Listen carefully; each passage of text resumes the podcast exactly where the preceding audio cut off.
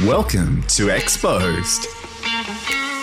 Real people, real stories, uncensored.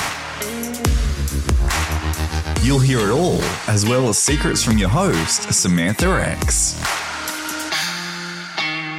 On today's episode, I would like to introduce you to one of my favorite male escorts out there, a wonderful, wonderful man called Samuel Hunter.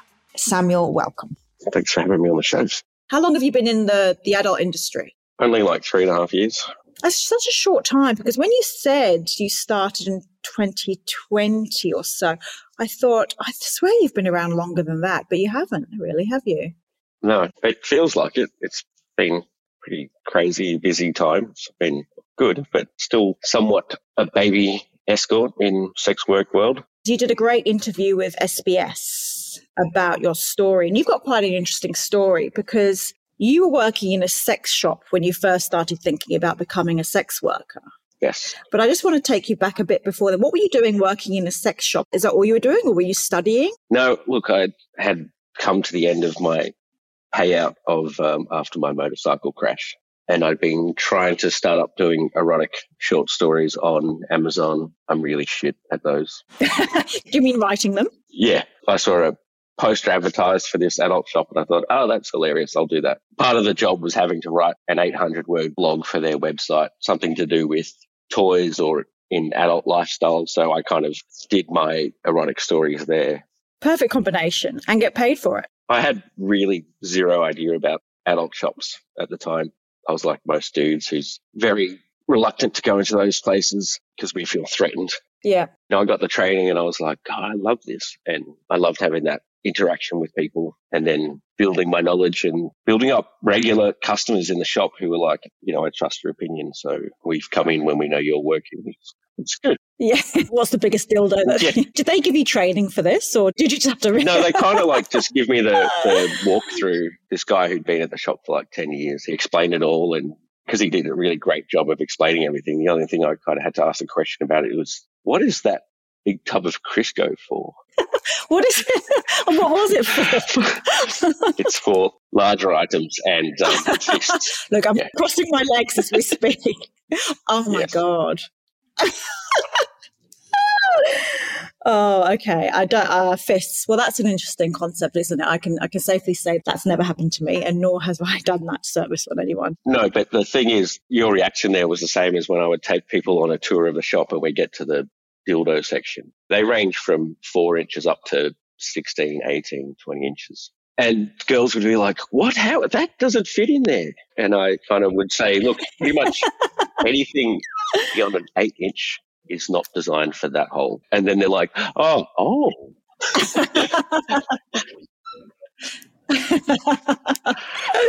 so you became a connoisseur of um, dildos, basically, didn't you? I did. I was like, I've got all this knowledge. What can I do with this knowledge? I think that would be my yeah, yeah, yeah. my potential retirement plan is to open up my own adult shop. You could design your own um, dildos. Do you know I don't actually own one? Really? No, I don't. And even as Samantha, I never had toys. You know, I never had a suitcase of toys. And I remember sometimes being on jobs with other girls and they'd come with a suitcase yeah. full of stuff. And I think, shit, I'm such a bad escort. I don't even have anything. I've got my lipstick and my phone and that's about condoms and that's about it.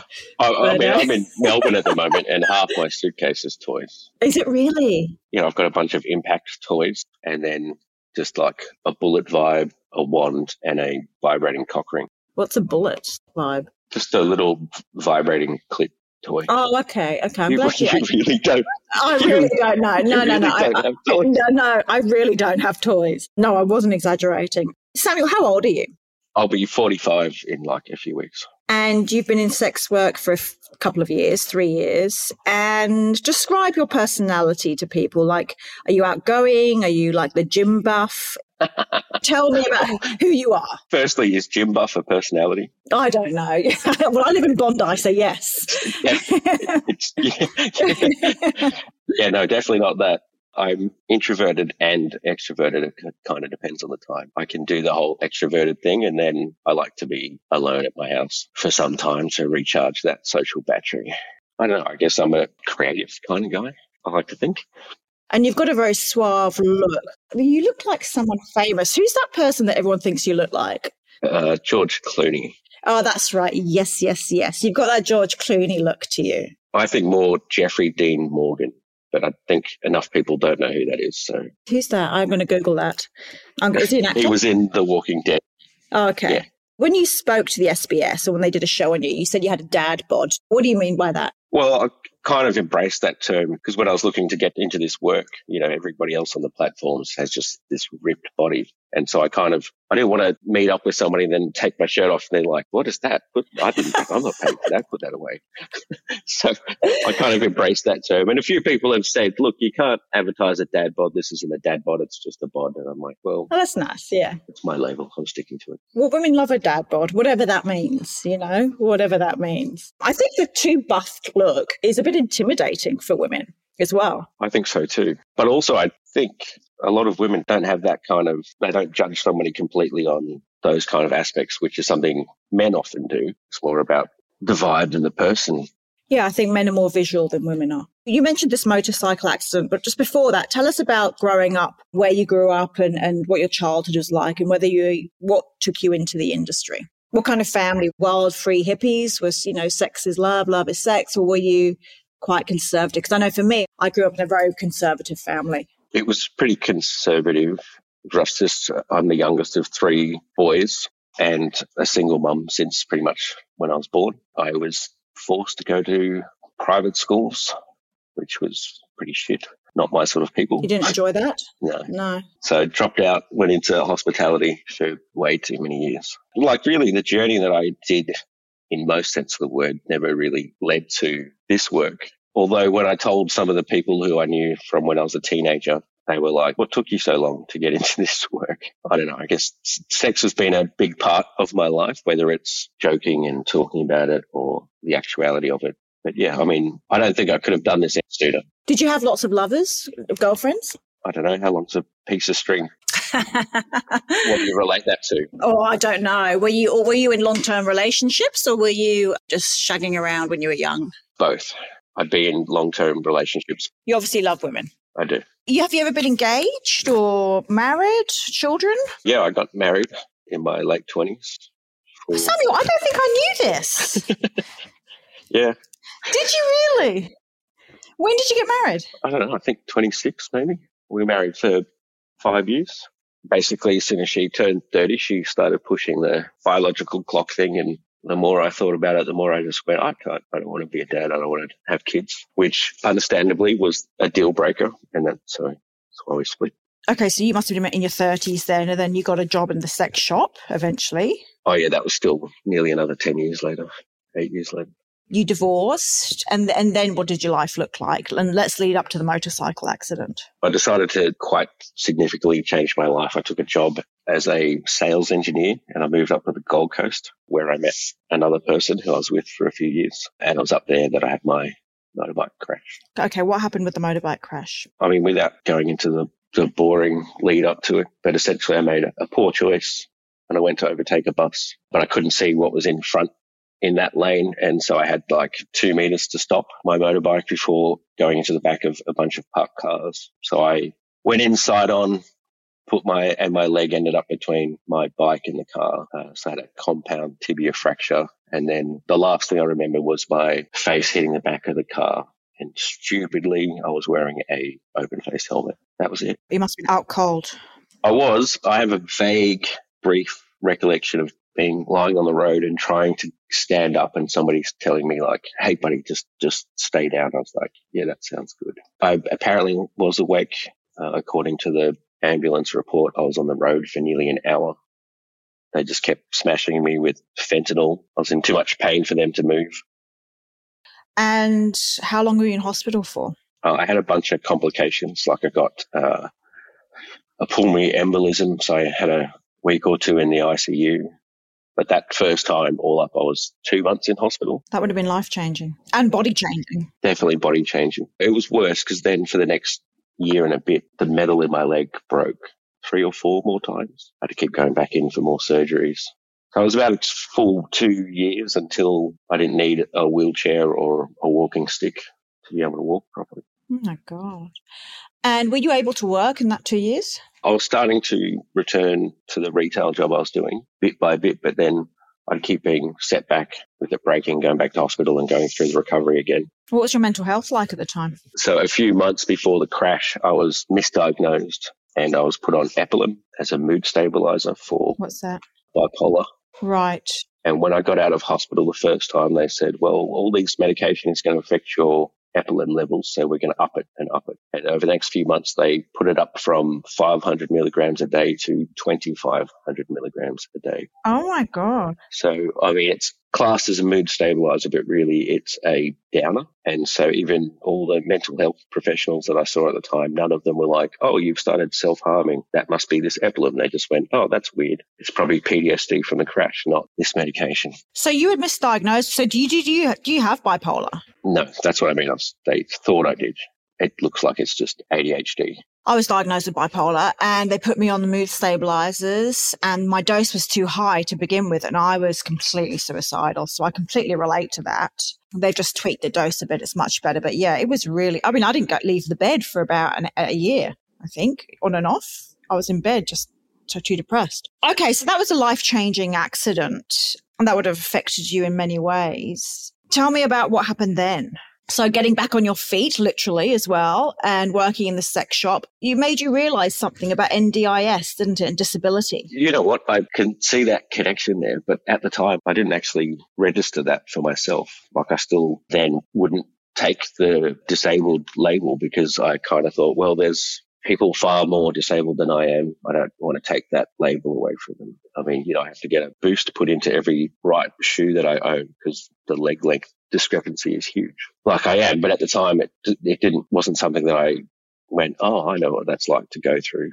Like I read that article about the WRMF case, which is uh, the woman who was fighting the NDIS to include sexual services in her plan, which she won. And I, I spoke to my manager about it, and she was like, "Oh yeah," and she told me about touching base and the documentary Scarlet Road, and I kind of gave it a lot of thought because you know, being sexual is, is part of being human, really. And for example, the shop I work in was, was like most in Sydney. It was up a bunch of stairs. It was completely inaccessible. And you can buy toys online, but if you've got mobility issues, if you've got a bit of issues with your hands, etc., you might not know that you can push that button in or that you can reach the toy where you need to. So that's uh, that's really the people who do need to go into a shop and hold the toy and go, oh yeah, that'll work. You know, obviously I went further into thinking about just like the whole societal view on people with disability, which is that they're broken and need to be fixed and there's somebody to sympathize with, not just a human being of their own right. And I, so I kind of was like, well, I understand that need. And then like if someone is in a wheelchair and needs help to get into and out of bed, they meet somebody for the first time and they go home with them and they get put into bed, you're stuck there and you're at their mercy, so to speak. I could totally understand why that is a necessary requirement that kind of safe space, that safe service. How did that go from I have compassion and empathy and understanding of how disabled people must feel into I'm going to therefore provide a service for these people? What was it that made you decide to be a male companion? Well, I wondered if I if it was something I could do of myself and provide that service. And then I kind of thought, I don't know how many people are offering that service either. And especially at the time, I thought, yeah, I think I could do that. I just don't know if anybody would actually book me. don't worry. I think I think we all think that. what research did you do? Looked around the, the internet as much as I could. I did find a thesis somebody had written about women who pay for sex in Australia. So I read that. Oh, wow. Which interestingly is like what they talked about in terms of the sort of clients who do hire workers, I should say. You know, years later when I found out, oh, so when I was working properly, I was like, oh, these are the total opposite of the clients I've seen. I see very few married women. Really? Yeah. Okay, that's interesting. Looked around like that and just try to get an idea of what people were doing. And then it's weird when you look at what other people are putting out and then you go to put onto paper or onto a website to market yourself as a product. It's a weird experience. Yeah, I, I, completely agree with you there. And I thought, God, I looked on some of the websites and thought, all these women look the same. How am I going to stand out? How am I going to be different? And also, I was a lot older than half the women there, which I now think is probably an advantage to be different from everyone else. But everyone has their own uniqueness. Forward wind, you've established yourself as an escort. You're, you you decided to become an escort. And did you have an apartment or did you invite clients over to yours or how did it work? Or how does it work now? Between the idea of doing it and then the actual doing it, there was like a year difference there. Because of anxiety or? 2019 was a really shit low year for me because I didn't have a great deal of shifts in that adult shop. I was kind of struggling week to week. And one of the things that I did is like, well, I've got to stop paying this amount of money for Epilim every month. And so I started cutting it down over time. And then I was like, wait a minute, I'm starting to feel things again.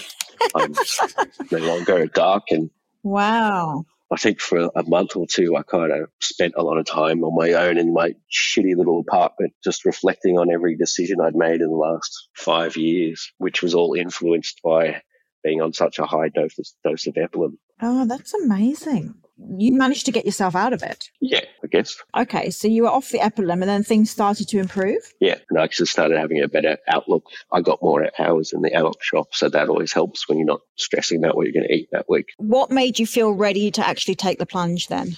If it's been a year, what was the trigger? It was actually the whole COVID thing. Okay. Took some money out of super. I moved closer towards Sydney and I started getting everything ready for my website. But at the same time, I trained up and started doing disability support work as well. So it was okay. COVID kind of gave me that chance to get out of that little bubble I was stuck in. Okay. And so you started working with disabled men and women? you know, to start with, I kind of did, you know, that drive people to appointments, take them out to social gatherings, that sort of stuff. And then one time I turned up at a client's place and the morning care worker hadn't arrived. Then I learnt to do the whole transfer out, showerer, toileter, dresser for the day, etc. And, you know, she was like, you know, I know this isn't what you do. We can just leave it. And you're like, I'm not going to leave you sitting in your bed all day. So then I started doing that for her three days a week. Okay. And so tell me about the first client you had, Samuel, as Samuel, as your escort personality. Were you terrified?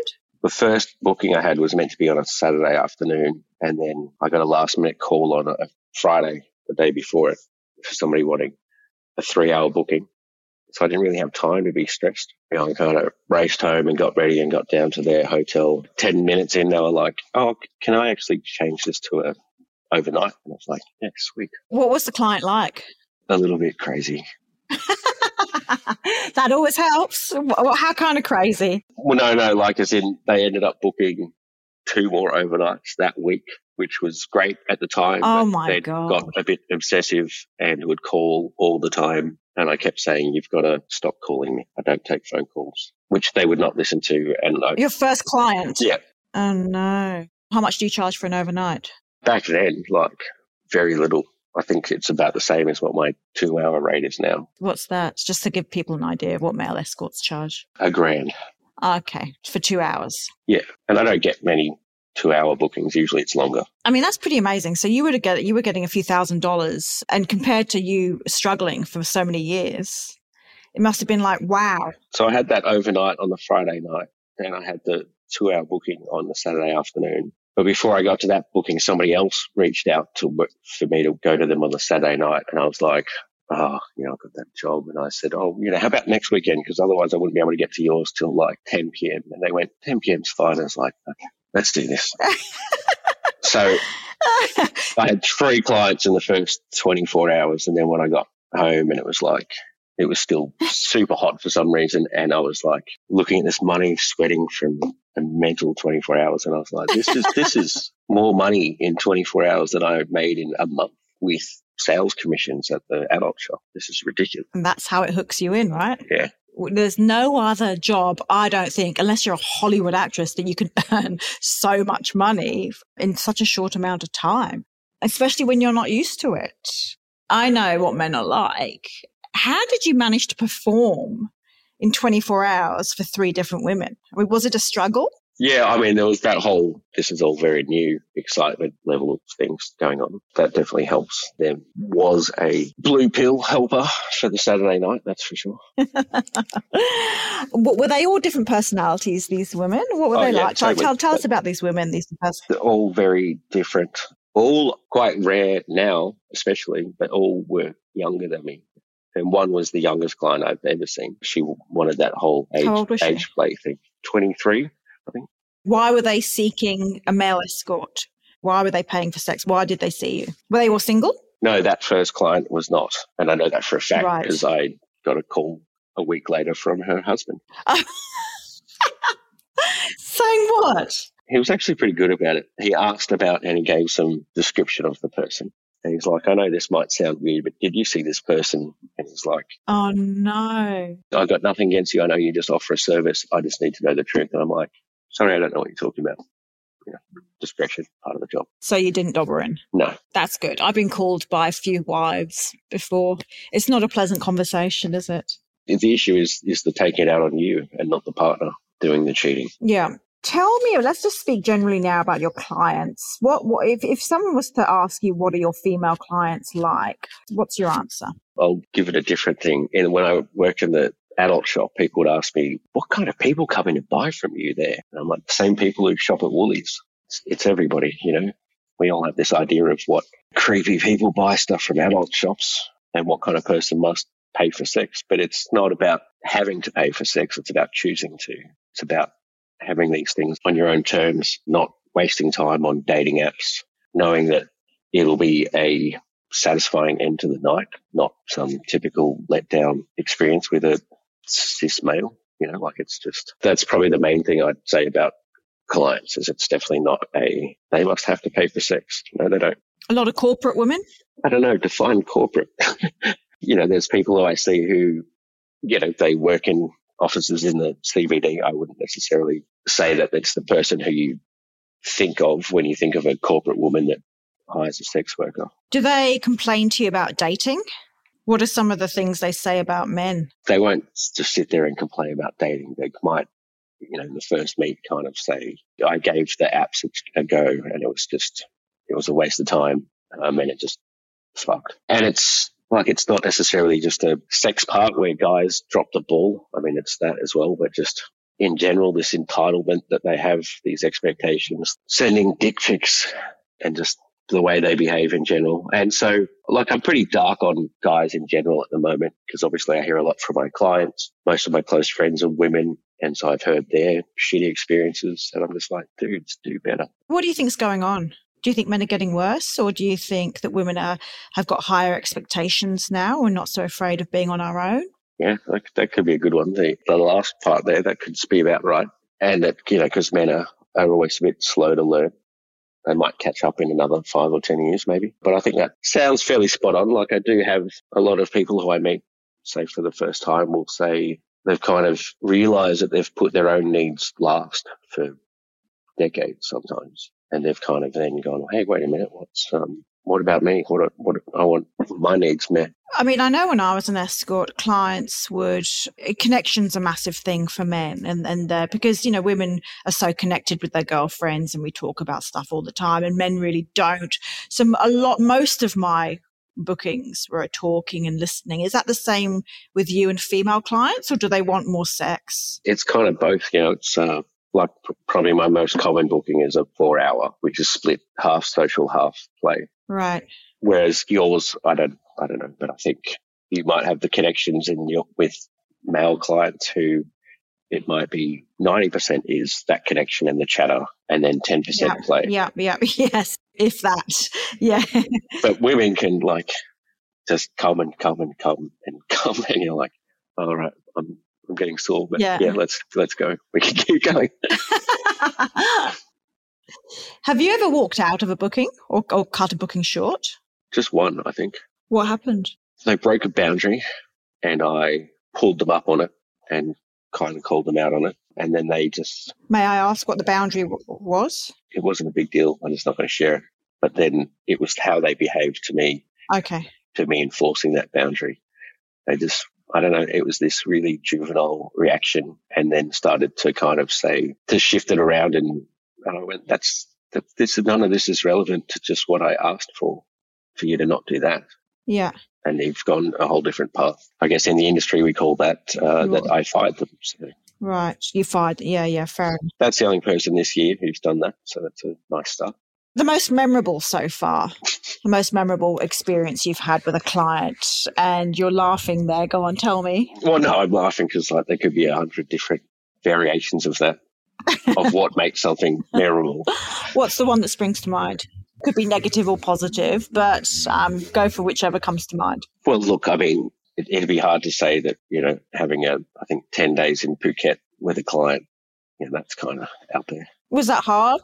Uh, no, because we, you know, we had a good connection. We got on and they also were quite happy to go off and do things on their own throughout the day. So I'd have enough time in between. Well, Is it hard sharing a bed for 10 days with a client? Yeah, it can be. I, I really like my sleep and I'm a bit of a snorer. So I don't, I don't actually advertise that I do. I don't advertise that I do overnights Do you anymore. refund? I'm like, I'd just rather sleep. Yeah. I know. Samuel, I'm with you on that. No amount of money is worth disturbing our sleep, right? Look, even even on the rare times that I have somebody over in my personal life, at the end of it, one of us will either go home or like I'll go to the other room. I'm like, I like to sleep my right. See you in the morning. Yeah. You can understand why couples have separate bedrooms, don't you? Totally. That's a good point, actually. What about dating in the real world? I mean, we say real world, but we know what that Yeah. means. Do you have any interest in dating? I don't. Is that because of the job? It's a little bit of a, a shit experience in my last big relationship that I kind of was like, that's not that's not worth repeating. Right. But the job, I guess, it ticks a lot of boxes that people get out of relationships. You know, I do have that intimacy. I do have, you know, clients I see quite regularly. We are enough involved in each other's lives that we can f- kind of pick up on where we are and what's happening with each other you know, every few weeks when we see each other, the intimacy part. And then, and I, I don't even necessarily mean the sex, just that skin hunger being fed. And then I'd also, I don't know, I don't think most people who are in the, the real world, as you put it, in the civ- civilian world, really understand the job. Like, I don't think many people would necessarily be okay with dating a sex worker. Have you had experience with that? No, I have had many stories from my female peers who might date somebody or date a client, for example. Have you fallen in love with a client? No, Has a client fallen in love with you? possibly. Look, I think with all the, the hormones that are released in these kind of situations, I think uh, it could be easy to find those kind of feelings or to fall into them. But it's also kind of acknowledging that it is just hormones raging through your body, endorphins, all those Mm-hmm. happy things going on. So it's possible. But it also, if they've fallen in love with me, it isn't necessarily me. Like Samuel is pretty much who I am, but it's not completely who I am. I get to be this idealized version of myself, this semi perfect version of myself for, you know, like a four hour stint. and then, you know, the rest of the time I'm not that person at that kind of level. It's easy to get burnout, isn't it? I, I found that it's quite it's quite draining. If you were, you need to have a break from seeing clients. Yeah, I'm uh, just coming into. Uh, I've cut down to four working days a week now, just to have that better hmm balance. Uh, and I don't see more than one person a day because that's just too much on you on the mental emotional load. Okay, talk to me about stigma. And I've often wondered, is it?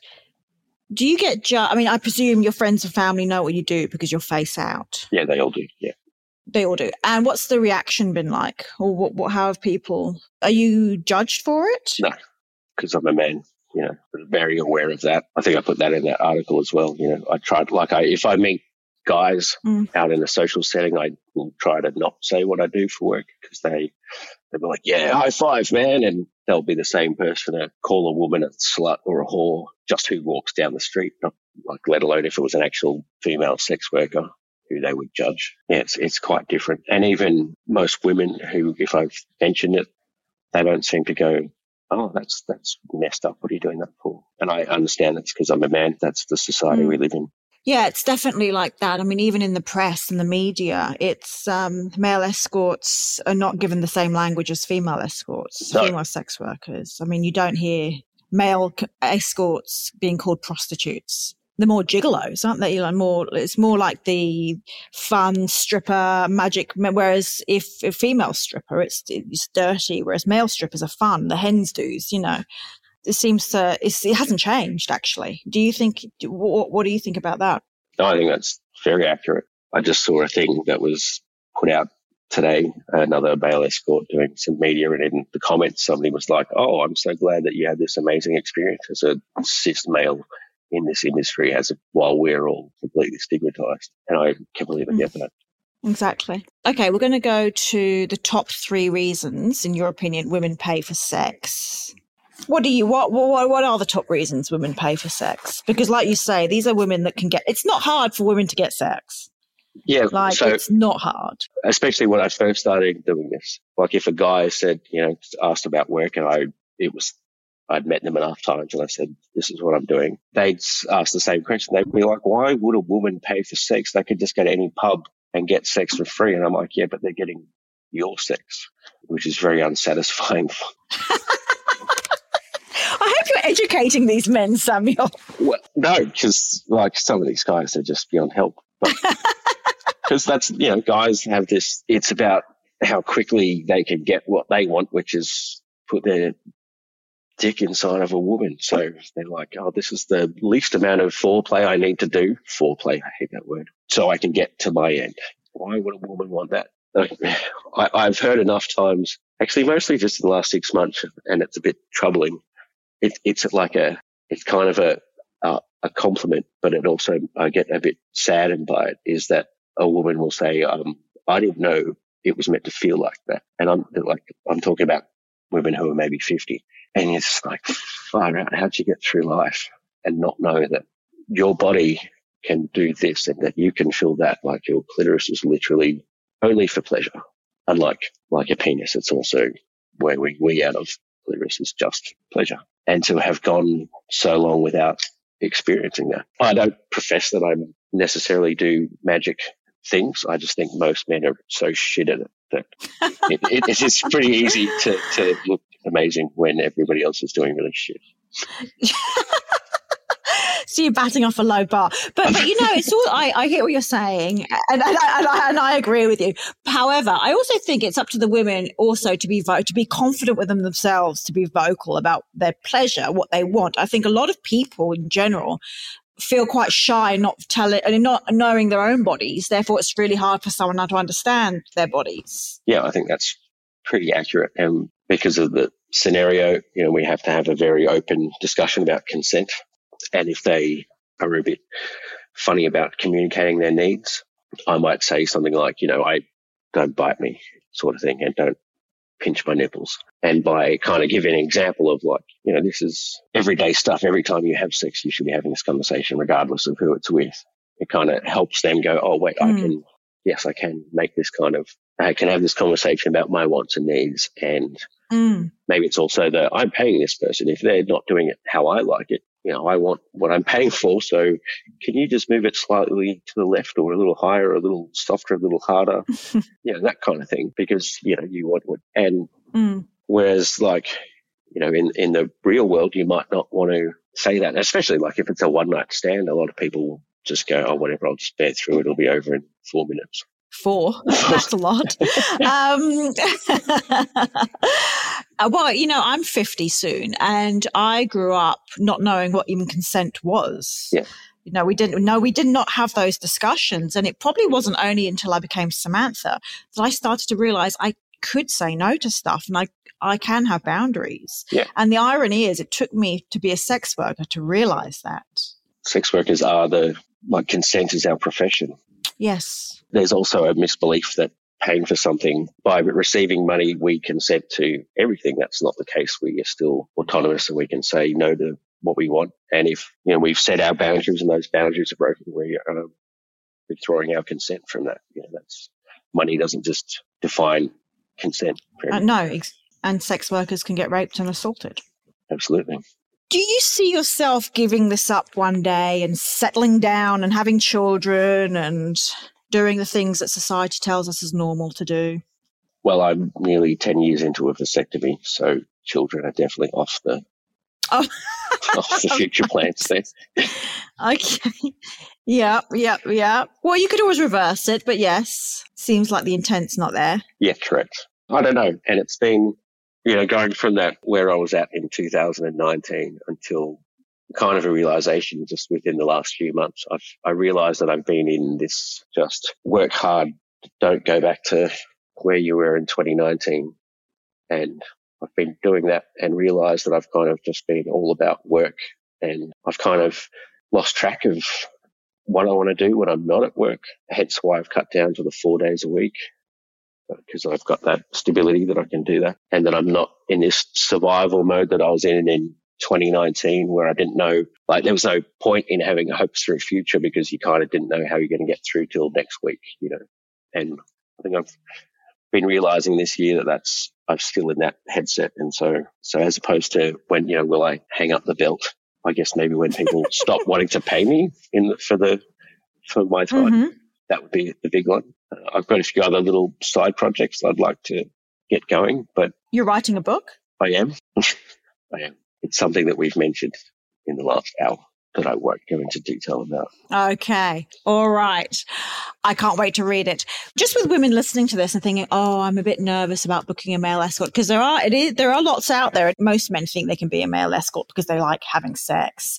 What? Um, but not doesn't mean every man should or, or should be an escort. What kind of advice would you give to women who are looking for a male escort online? What's some red flags? What's some go tos? Just just help women who might be nervous, too nervous during this. Just give them some advice. There are a few things that um, clients have emailed me about that specifically was the, the big green tick for them on my website that I kind of want to share out there, but at the same time, I then don't want those shitty male workers to go, oh, well, I'll just do that and, and get in that way. So, Okay. I, look, I guess it all comes down to do as much research as you can Mhm. which especially includes social media. Like look at their interactions with people, you know, how do they respond to things? Mhm. What are they posting about? Get a proper feel for the person. So on Twitter or X as it's called and Instagram. Yeah.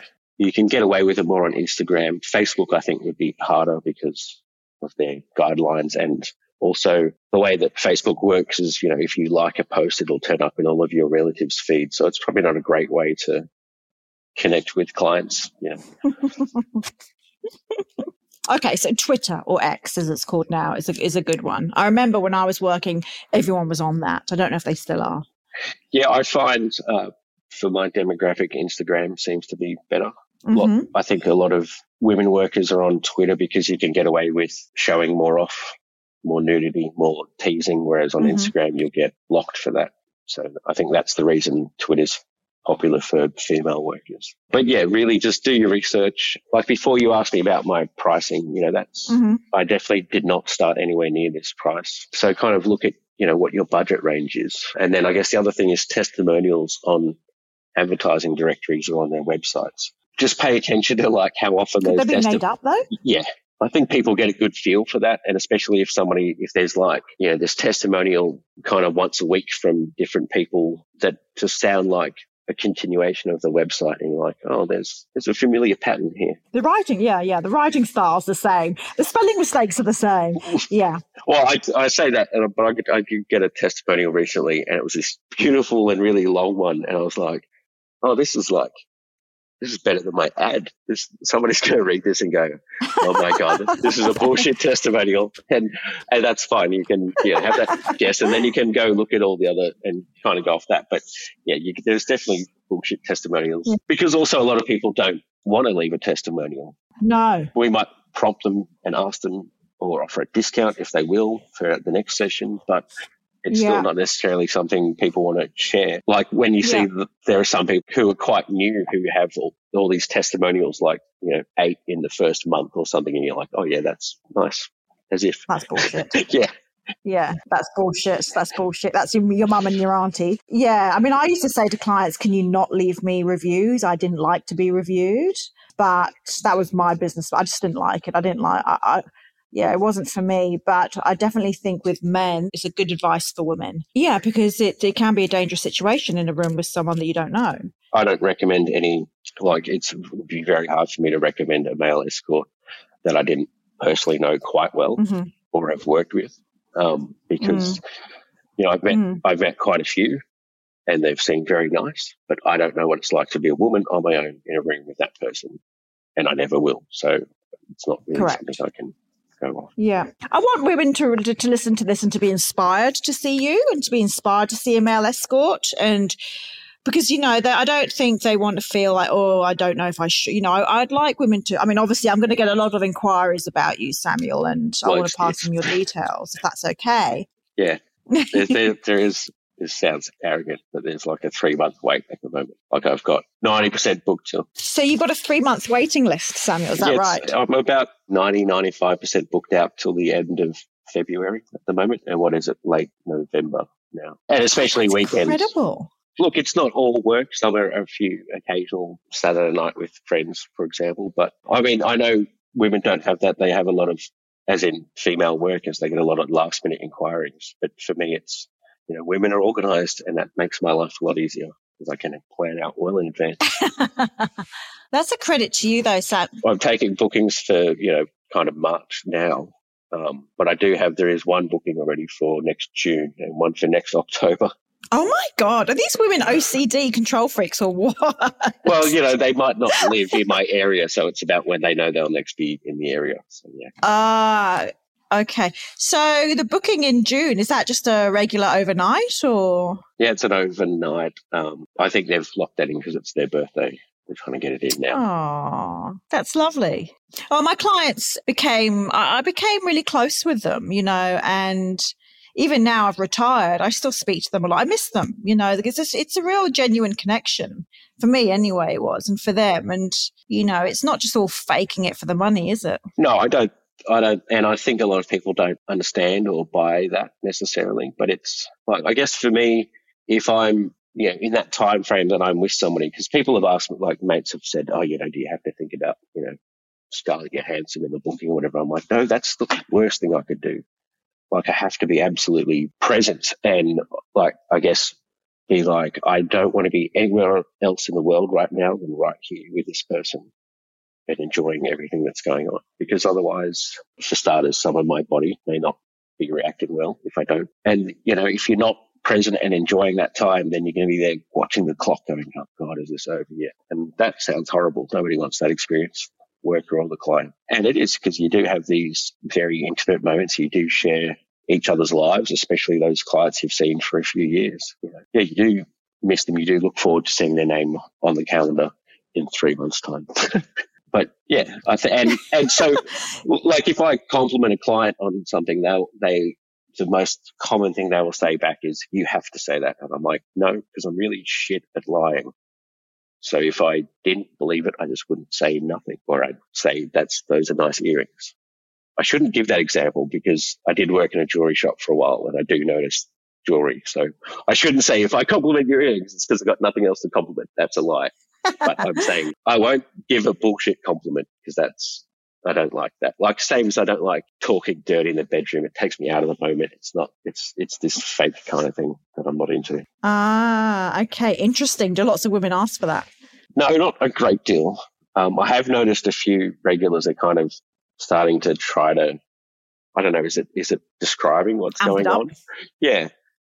And I'm like, I recognize what you're doing, and I just I hate doing it myself. It just sounds. Hey. It's not. It's not me. jarring. Could be good uh, material for your erotic fiction, though, Sammy. I've just recently reread some of that erotic fiction, and it was it's just as shit as I remember. So I will not be bringing that back out. although, although I do have a good uh, erotic version of "Twas the Night Before Christmas," and I may, I may be rolling that out in the lead up to Christmas in a few weeks. Please do.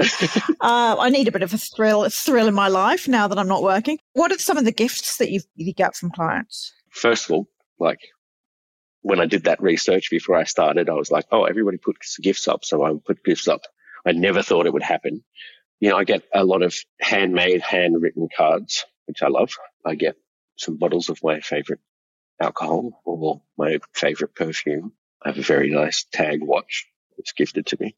And then some other label items that I won't necessarily describe.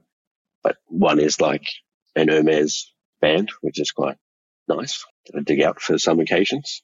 So yeah, they're kind of all over the place. Oh, and some of the, the Kim Manning artworks, erotic artworks that I've got on my wall, quite about probably half of them have been gifts. My final question a man listening to this thinking, that's what I'm going to do. I'm going to jack in the job and be a male escort. What is your advice to those men who think they can do it or who want to do it? So I actually put a post on my Insta not a couple of months ago about this. But basically, it's asking yourself, why do you want to get into it? If your answer has you in your answer, then it's not for you. Like before, you said about a lot of men who enjoy sex and decide to that they should do that. Well, every man enjoys sex, but it's not about your enjoyment. but it's being able to, you know, do have the sex that somebody else wants without your needs on the table at all. Look, when I first got into this, I told my best friend, I'm like, I'm, I'm imagining my job to be the three C's, which is conversation, cuddles, and cunnilingus. you know, I kind of went, cock wasn't in there. If, if, a woman's paying for sex, yeah, like if a woman's paying for sex, what she's not going to want to go down on the guy. She's not going to want this and that. And those are definitely part of my job, but absolutely not what it is. But whereas the, I think too many guys go, yeah, I can do that, and then you know have sex with all these women. It would be awesome, but that's not what it really is. So I think yeah, my advice would be, why are you doing it? Or when I, when I started, here's a good challenge, men. Uh, when I started, there's a woman who worked at a brothel. She suggested go down to your local shopping center, look at every single person who walks by and ask yourself if you would have sex with them for money. And I think that would get rid of most of those guys who have an idea of what being a man in this industry is because they will judge it on people's looks and not about that person's needs, what they want, who they are. That's great advice. Thank you, Samuel Hunter, for your time. Where can people find you for your three month waiting list? um, samuelhunter.com.au uh, is my website. Great. And Instagram, I love your Instagram. Uh, I think all the links can go be found from my website, but my Instagram is Samuel underscore Hunter underscore Sydney. Thank you, Samuel. I really enjoyed our chat. Thanks for having me on the show. You're welcome. Thanks for listening to Exposed. If you enjoyed this episode, there's plenty more to come. Episodes are released fortnightly and hit follow so you don't miss out. And for more goodness from your host, visit the show notes.